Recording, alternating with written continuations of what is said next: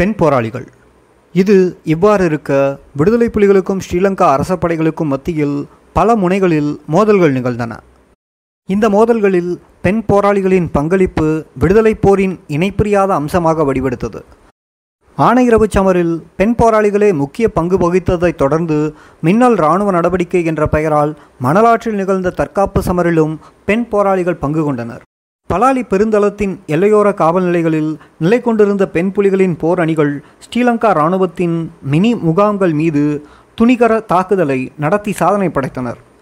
விடுதலைப் போராட்ட வரலாற்றில் பெண் போராளிகளின் பங்களிப்பு ஆழமாகிச் சென்றபோது அவர்களது வீர தீரச் செயல்கள் பற்றிய கதைகள் எனது காதுக்கு எட்டியது.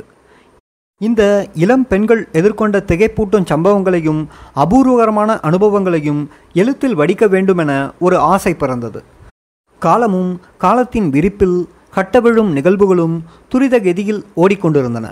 வரலாற்று நிகழ்வுகளை உடனடியாக பதியாவிட்டால் ஞாபகத்தின் பசுமையிலிருந்து அவை மங்களாகிவிடலாம்.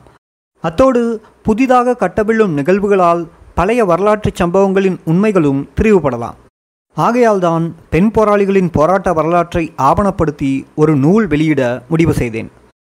பெண்களின் படைப்பிரிவுக்கு அன்று தளபதியாக பணிபுரிந்த ஜெயந்தி எனது எழுத்து முயற்சிக்கு முழுமையான ஒத்துழைப்பு தர முன்வந்தார் அத்தோடு பல்வேறு சமர்களில் களமாடி வீர சாதனை படைத்த பெண் போராளிகள் சகலரையும் எனக்கு அறிமுகம் செய்து வைக்கவும் இணங்கினார். முக்கிய பெண் தளபதிகள் எனது வீட்டுக்கு வருகை தந்து போராட்ட வரலாறு பற்றி என்னுடன் கலந்துரையாடினர். பல சமயங்களில் நான் பெண் போராளிகளிடமிருந்து செவி எடுக்கும்போது அவர்களது சொந்த போர் அனுபவங்களை அவர்களது வாயால் கேட்கும்போது மெய்சிலிருக்கும் மாவீரர்களாகிவிட்ட தமது தோழிகளின் வீரம் செறிந்த வரலாறுகளை விவரிக்கும் போதெல்லாம் தாழ்ந்த குரலில் தன்னடக்கமாகவும் மரியாதையுடனும் கதைப்பார்கள். சிலர் தமது சொந்த போர் சாதனைகளை கூறும்போது உணர்ச்சி வசப்படுவார்கள். சில சிக்கலான நிகழ்வுகளை சிலர் நடித்து காட்டியும் விளக்குவார்கள். ஆழமான அதிர்ச்சியூட்டும் அனுபவங்களை சொற்களில் வடிக்க முடியாது திண்டாடுபவர்களும் உண்டு. போர்க்கள வெற்றிகள் பற்றி சொல்லும்போது எல்லோருமே நெஞ்சை நிமிர்த்தியபடி பெருமிதத்துடன் பேசுவார்கள்.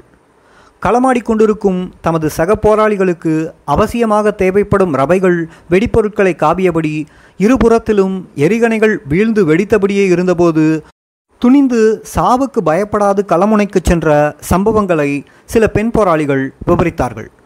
தாம் பசி கிடந்தபடி போர் முனையில் நின்ற தமது சக போராளிகளுக்கு நேரம் தவறாது கிரமமாக உணவுப் பொட்டலங்களை எடுத்துச் செல்லும் தன்னலமற்ற சேவை பற்றியும் சில பெண் போராளிகள் எடுத்துச் சொன்னார்கள். களமுனைகளில் காயமுற்றோருக்கு அவசர சிகிச்சை அளித்து உயிராபத்தையும் பொருட்படுத்தாது அவர்களை சுமந்து செல்லும் பெண் மருத்துவ போராளிகளின் துணிச்சலான சாதனைகள் பற்றியும் சிலர் விவரித்தார்கள் சிங்கள ஆயுதப் படைகளின் திடீர் சுற்றி வளைப்புகளை உடைத்துச் சென்ற வியப்பூட்டும் சம்பவங்கள் பற்றியும் சொன்னார்கள். சில பெண் போராளிகள் தமது மரணம் பற்றி முன்னுணர்ந்து சொன்னதையும் பின்னர் அது அவ்வாறே நிகழ்ந்ததாகவும் எனக்கு சிலர் விசித்திரமான சம்பவங்களையும் கூறினார்கள். இப்படியான பல வியப்பூட்டும் சம்பவங்களை வீரம் செறிந்த தனி மனித வரலாறுகளை அலாதியான அர்ப்பணிப்புகளை இப்பெண் போராளிகளிடமிருந்து கேட்டபோது நான் மலைத்து போனேன். அவர்கள் மத்தியில் பிரசன்னமாக இருப்பதே எனக்கு பெருமிதமாக இருந்தது. அவர்கள் கூறிய சம்பவங்களையும் வரலாற்று நிகழ்வுகளையும் அவர்களது ஒட்டுமொத்தமான பேரனுபவங்களையும் தொகுத்து பார்த்தபோதுதான் அவர்களது லட்சிய பற்றுறுதியையும் அர்ப்பணிப்பின் ஆழத்தையும் புரிந்து கொள்ள முடிந்தது. இந்த புரிந்துணர்வு ஏற்பட்ட காரணத்தினாலேயே பெண் போராளிகள் பற்றிய விடயம் தெரியாது கண்டன விமர்சனங்களை எழுப்புபவர்கள் மீது எனக்கு கடும் சினம் ஏற்படுவதுண்டு. விடுதலை புலிகள் பெண் போராளிகள் என்ற எனது ஆங்கில நூல் ஆயிரத்தி தொள்ளாயிரத்தி தொண்ணூற்றி மூணு ஜனவரி முதல் தேதி யாழ்ப்பாணத்தில் பிரசுரமாகியது. பின்னர் விடுதலை புலிகளின் அனைத்துலக செயலகம் இந்த நூலினை லண்டனிலும் பாரிஸிலும் வெளியிட்டது. விடுதலை புலிகளின் மகளிர் கட்டமைப்பின் தோற்றம் வளர்ச்சி முதிர்ச்சி பற்றிய வரலாற்று பதிவாகவே இந்த நூல் அமைகிறது. தமிழீழ விடுதலை போரில் பெண் போராளிகள் பங்கு கொண்ட சமர்களையும் அவர்களது சாதனைகளையும் இந்த நூல் விவரிக்கின்றது. ஆயிரத்தி தொள்ளாயிரத்தி எண்பத்தி ஆறு அக்டோபரில் மன்னாரில் நிகழ்ந்த சமரில் முதற் தடவையாக போராட்ட களத்திற்கு அறிமுகமாகியதிலிருந்து ஆயிரத்தி தொள்ளாயிரத்தி தொண்ணூற்றி இரண்டு நவம்பர் இருபத்தி மூணில் பலாலி இராணுவ தளம் மீது நிகழ்த்தப்பட்ட தாக்குதலில் பங்கு கொண்ட வரை விடுதலை புலிகளின் பெண் போராளிகளினது ஆறாண்டு கால ஆயுத போராட்ட வரலாற்றை இந்த நூல் சித்தரித்து காட்டுகின்றது. காட்டுப்புற கொரில்லா போர் முறையிலிருந்து மரபு வழி போர் வரை பல்வகையான போர் அனுபவங்கள் ஊடாக மகளிர் படையணியில் ஏற்பட்ட வளர்ச்சி பற்றியும் முன்னேற்றம் பற்றியும் இந்த வரலாற்று விவரணத்தில் விவரிக்க முயன்றுள்ளேன். பிரம்மாண்டமான இராணுவ இயந்திரமான இந்திய படைகளை காட்டுப்புற நகர்ப்புற கொரில்லா போர் வடிவில் முகம் கொடுத்து புலிகளின் மகளிர் படையானது ஒரு வலுப்பெற்ற போராட்ட சக்தியாக உருவெடுத்ததையும் இந்த நூலில் விவரிக்கின்றேன். இந்த நூலில் ஒரு பகுதி பெண் போராளிகளுக்கு வழங்கப்படும் போர் பயிற்சி பற்றி விவரித்து கூறுகிறேன். எந்தவித ஆபத்தான போர் சூழலையும் எதிர்கொண்டு நிற்கவல்ல ஒழுங்கும் கட்டுப்பாடும் உடைய போராளிகளாக மாற்றும் மிக திறமையான கடுமையான பயிற்சி பெண் போராளிகளுக்கு வழங்கப்படுகிறது என்பதை இப்பகுதியில் நான் எடுத்து கூறுகிறேன். வரலாற்று ரீதியாக பார்க்கும்போது தமிழீழ பெண் சமூகம் அரசியல் விழிப்புணர்வுடன் சுய நிர்ணய உரிமைக்கான தேசிய போராட்டத்தில் பங்கு பற்றி வந்துள்ளது புலனாகும். அறுபதுகளிலும் எழுபதுகளிலும் நடைபெற்ற அகிம்சை வழி போராட்டங்களில் பெண்கள் தீவிரமாக பங்கு கொண்டனர் தேசிய விடுதலை போராட்டத்தில் பெண்களது பங்களிப்பின் ஒரு விரிவாக்கமாகவே ஆயுத புரட்சி போரிலும் பெண்கள் பங்கு கொள்கிறார்கள் என நான் எனது நூலில் வாதிடுகிறேன். ஆயுதப் போரில் பெண்களை ஈடுகொள்ளச் செய்த அகப்புற சூழலை இந்த நூலில் எடுத்து விளக்கும்போது இவை அரச ஒடுக்குமுறையின் வரலாற்று சொல்நெறிகளால் உருவகித்தவை என சுட்டிக்காட்டியிருக்கிறேன். தேசிய இனக்கட்டமைப்பில் ஒரு இணைப்பிரியாத அங்கமாக இருப்பதாலும் அரச ஒடுக்குமுறைக்கும் நேரடியாக பலியாகி வருவதாலும் மக்களின் போராட்டம் என்ற ரீதியில் தமிழ் பெண்கள் தாமாகவே முன்வந்து ஆயுத எதிர்ப்பு போரில் பங்கு கொள்கிறார்கள் என்றும் இந்த நூலில் நான் வாதிடுகிறேன். கண்டன ஆய்வாளருக்கு ஒரு பதில். விடுதலை புலிகளின் பெண் போராளிகள் என்ற எனது நூல் பெண்ணியம் பற்றிய அறிவாய்வு ஆவணமாக அமையவில்லை என்பதை எனது நூலின் முன்னுரையிலேயே நான் திட்ட தெளிவாக விளக்கியிருக்கிறேன். ஆயுத போராட்டத்தில் ஈடுபடும் பெண்கள் எதிர்கொள்ளும் பல்வேறான பெண்ணியம் பிரச்சனைகள் பற்றிய முழுமையான ஆய்வு செய்வது இந்த நூலின் குறியிலாக்கிற்கு அப்பாற்பட்டது. எனினும் இந்த நூலங்கிலும் ஆங்காங்கே ஒரு சில பெண்ணிய பிரச்சனைகளை மேலோட்டமாக தொட்டிருக்கிறேன் என முன்னுரையில் நான் குறிப்பிட்டிருக்கிறேன். விடுதலை புலிகளின் ஆயுத போராட்டத்தில் பெண்களின் பங்கு பற்றிய ஆங்கில எழுத்துக்கள் அரிதாகவே உள்ளன. ஆகவேதான் ஆயிரத்தி தொள்ளாயிரத்தி தொண்ணூற்றி மூணில் வெளியான எனது ஆங்கில நூல் பெண் புலிகள் பற்றிய பல்வேறு திறனாய்வாளர்களினதும் கண்டன விமர்சனத்துக்கு பலிகடா ஆனது அரசியலிலும் கருத்தியலிலும் திறனாய்வுகளுக்கு இடமுண்டு. எனினும் திறனாய்வை இருவகைப்படுத்தலாம். ஒன்று ஆக்கப்பூர்வமானது மற்றது எதிர்மறையானது. சில திறனாய்வாளர்கள் ஆக்கப்பூர்வமான ஆய்வை செய்கிறார்கள். இந்த ஆய்வுகள் புறநிலை பார்வை உடையதாக நடுநிலையானதாக அமைந்திருக்கும். இந்த ஆக்கப்பூர்வமான திறனாய்வுகள் பயனுடையவை வரவேற்கத்தக்கவை. இவை பக்கச்சார்பு அற்றதாக ஆய்வுக்கு ஆளாகும் பொருளின் அல்லது விடயத்தின் மெய்நிலையை வெளிக்காட்டுவதாக இருக்கும். அதே சமயம் எதிர்மறையான திறனாய்வு என்பது சாராம்சத்தில் ஆக்கம் கேடானதாக இருக்கும். புறநிலை ஆய்வுக்கு எதிர்மாறானதாக மட்டுமன்றி ஆய்வுக்கு எடுக்கப்பட்ட பொருளின் அல்லது விடயத்தின் மெய்நிலையை புலப்படுத்த தவறிவிடும். விடுதலை புலிகளின் ஆயுத போராட்டத்தில் பங்கு கொள்ளும் பெண் போராளிகள் பற்றிய எதிர்மறையான கண்டன விமர்சனங்களை முன்வைப்பவர்களுக்கு முன்னிலையில் நிற்பவர்கள் மனித உரிமை செயற்பாட்டாளரும் பெண்ணியவாதிகளும் ஆவர். இவ்வகையான திறனாய்வாளர்கள் எப்பொழுதுமே ஒடுக்குமுறையான அரச இயந்திரத்தின் உள்வட்டத்தைச் சேர்ந்தவர்களாகவே இருப்பார்கள். அரசியற் போராட்ட வடிவமாக உருவாக்கம் பெற்றிருக்கும் தமிழரின் ஆயுத எதிர்ப்பு இயக்கத்தின் நியாயப்பாட்டை கண்டித்து மாசு கற்பிப்பதுதான் இவர்களது பிரதான நோக்கம். ஆயுத போராட்டத்தில் பங்கு கொள்ளும் பெண் போராளிகளை எதிர்மறையாக விமர்சிப்பது வாயிலாக தமிழ் மக்களின் பொதுவான அரசியல் போராட்டம் மீது பரந்த அளவில் கண்டன தாக்குதலை தொடுப்பது இவர்களது தந்திரோபாயம். ஒட்டுமொத்தத்தில் பார்க்க போனால் ஒடுக்கப்படும் இனத்தின் இணைப்பிரியாத அங்கமாக விளங்கும் பெண் சமூகத்தினர் தம்மை பேரழிவிலிருந்து காப்பாற்றிக் கொள்ள வேண்டிய தற்காப்பு உரிமையை இந்த எதிர்மறை விமர்சனங்கள் மறுத்துவிட முயற்சிக்கின்றன என்றே சொல்ல வேண்டும். தமிழ் இளம்பெண்கள் ஆயுத போராட்டத்தில் பங்கு கொண்டதன் வரலாற்று புறநிலைகள் பற்றிய ஆழமான அறிவு எதுவுமின்றி பெண் போராளிகளை கண்மூடித்தனமாக விமர்சித்து எழுதும் பெண்ணிய எழுத்தாளர்களும் இருக்கத்தான் செய்கிறார்கள். இவர்களில் சிலர் சிங்கள பெண்ணியவாதிகள் ஆவார்கள் இவர்களது ஆய்வுகள் பக்கச்சார்புடையவை. சிங்கள பேரினவாத சித்தாந்த சகதிக்குள் இருந்து வருபவை. கொழும்பில் பிறந்து வெளிநாட்டில் கல்வி பயின்று தமிழ் பெண்ணியவாதிகள் சிலரும் பெண் போராளிகள் மீது கண்டன விமர்சனங்களை முன்வைத்திருக்கிறார்கள்.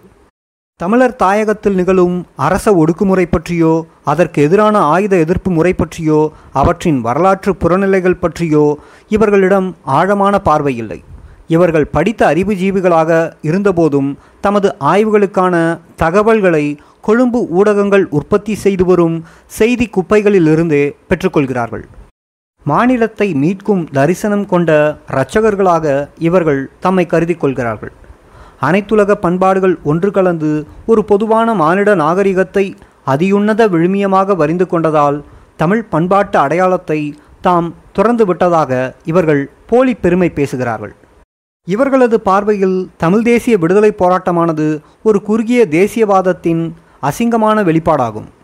இப்படியான திறனாய்வாளர்களில் ஒருவர்தான் ராதிகா குமாரசாமி. விடுதலை புலி பெண் புலிகள் இதுதான் விடுதலையா? என்ற தலைப்பில் ஒரு ஆங்கில கொழும்பு வாரப்பத்திரிகையில் ராதிகா குமாரசாமி எழுதிய கட்டுரை சமூகவியலாளர் மத்தியிலும் அரசியல் ஆய்வாளர்கள் மத்தியிலும் பெரும் பரபரப்பை ஏற்படுத்தியது.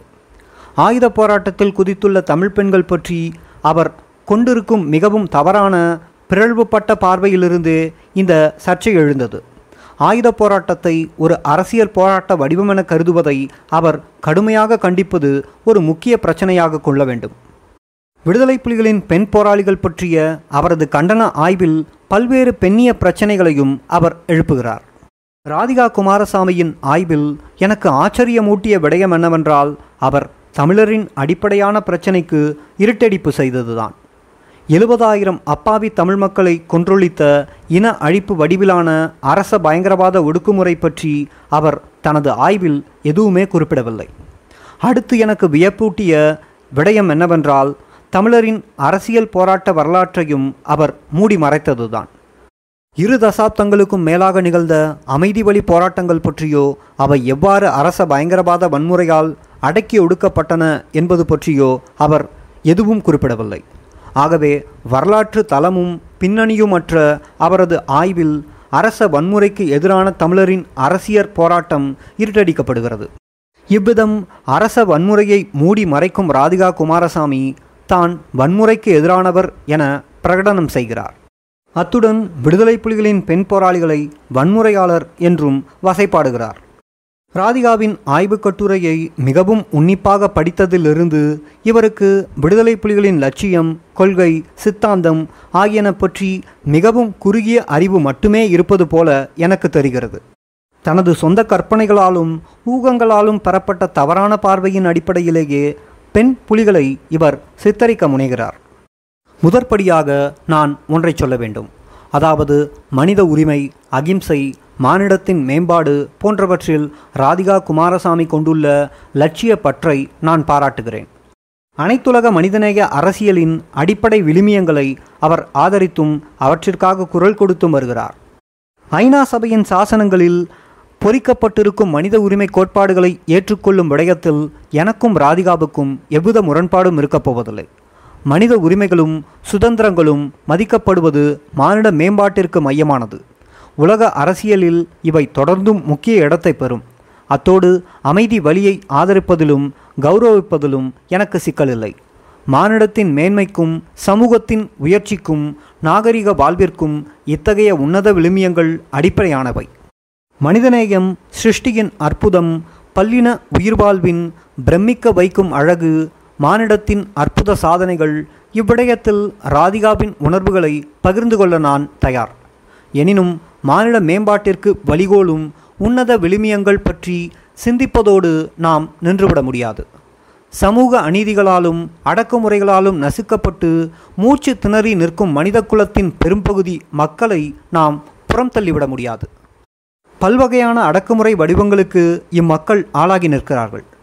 சாதியத்தால் ஒடுக்கப்படும் மக்கள் பாலியல் அடிப்படையில் பாரபட்சத்தையும் வன்முறையையும் எதிர்கொள்ளும் பெண்கள் பெரிய தேசிய இனங்களால் நசுக்கப்படும் சிறிய தேசிய இனங்கள் இன வேறுபாடு மத வேறுபாடு காரணமாக இன அழிவை எதிர்கொள்ளும் சமூகங்கள் தோளின் நிறவேறுபாட்டால் அநீதிக்கு முகம் கொடுக்கும் மக்கள் இப்படியாக இன்னும் எத்தனையோ வகையான அடக்குமுறைகளும் அநீதிகளும் இவ்வுலகில் தலைவிரித்தாடுகின்றன தமக்கே உரித்தான துன்பங்களோடும் துயரங்களோடும் போராட்டங்களோடும் ஒடுக்கப்பட்டு வரும் மனித சமூகங்கள் இவ்வுலகில் வாழ்ந்து வருவது யதார்த்த மெய்நிலை.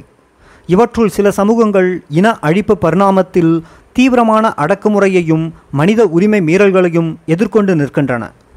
சமாதான பேச்சுவார்த்தை அரசியல் தீர்வு போன்ற வழமையான சமரச முயற்சிகளும் இந்த சமூகத்தினரின் பிரச்சனைகளுக்கு தீர்வை கொண்டு வரவில்லை. மாறாக இம்மக்களுக்கு எதிரான அடக்குமுறை தொடரவே செய்கிறது. இப்படியான அவல நிலையில் தமக்கு எதிராக ஏவப்பட்டிருக்கும் இன அழிப்பு வன்முறையை வன்முறையால் எதிர்கொள்ள இம்மக்கள் முடிவு செய்கிறார்கள். தற்காப்பின் சட்டப்பூர்வமான இறுதி ஆயுதமாகவே இம்மக்கள் வன்முறை வடிவத்தை போராட்ட வழிமுறையாக தேர்ந்தெடுக்கிறார்கள். சகலவிதமான சனநாயக அமைதி போராட்டங்களும் வலுவிழந்து செயலிழந்து போன சூழ்நிலையில் அம்மக்களின் தேசிய வாழ்வுக்கு பேராபத்து ஏற்படும் வகையில் அரச ஒடுக்குமுறை கோர தாண்டவம் ஆடும் சூழ்நிலையில் ஒடுக்கப்படுவோர் கையாளும் வன்முறைக்கும் ஒடுக்குமுறையாளர் கையாளும் வன்முறைக்கும் பண்பியலில் வேறுபாடு உண்டு. ஒடுக்கப்படுவோர் கையாளும் வன்முறை நியாயபூர்வமானது தர்மமானது. ஏனெனில் ஒடுக்கப்படும் சமூகத்தின் உயிர்வாழ்வை பாதுகாக்கும் ஆயுதமாகவே இங்கு வன்முறை பிரயோகிக்கப்படுகின்றது. இலங்கையில் வாழும் தமிழ் மக்களின் நிலையும் இதுதான்.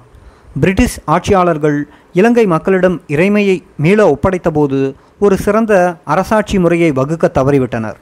இதனால் ஆட்சி அதிகாரம் பெரும்பான்மை மக்களின் அரசியல் தலைவர்களிடம் சிக்கியது.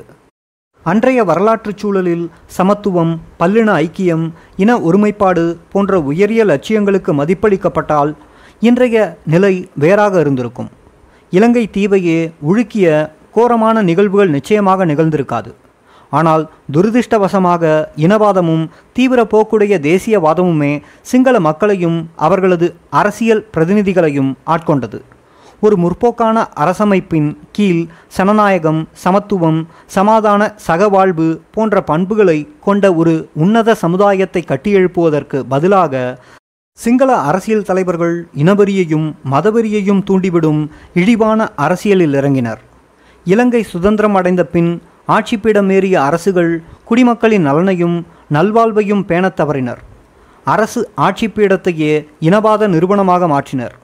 கடந்த ஐம்பது ஆண்டுகளுக்கும் மேலாக சிங்கள அரசுகள் மிகவும் அநீதியான சனநாயகத்திற்கு விரோதமான கொள்கைகளை கடைபிடித்ததால் சிங்களத்திற்கும் தமிழினத்திற்கும் மத்தியில் வரலாற்று ரீதியாக நிலவிய ஒருமைப்பாடு சீர்குலைந்து முரண்பாடு தலை தூக்கியது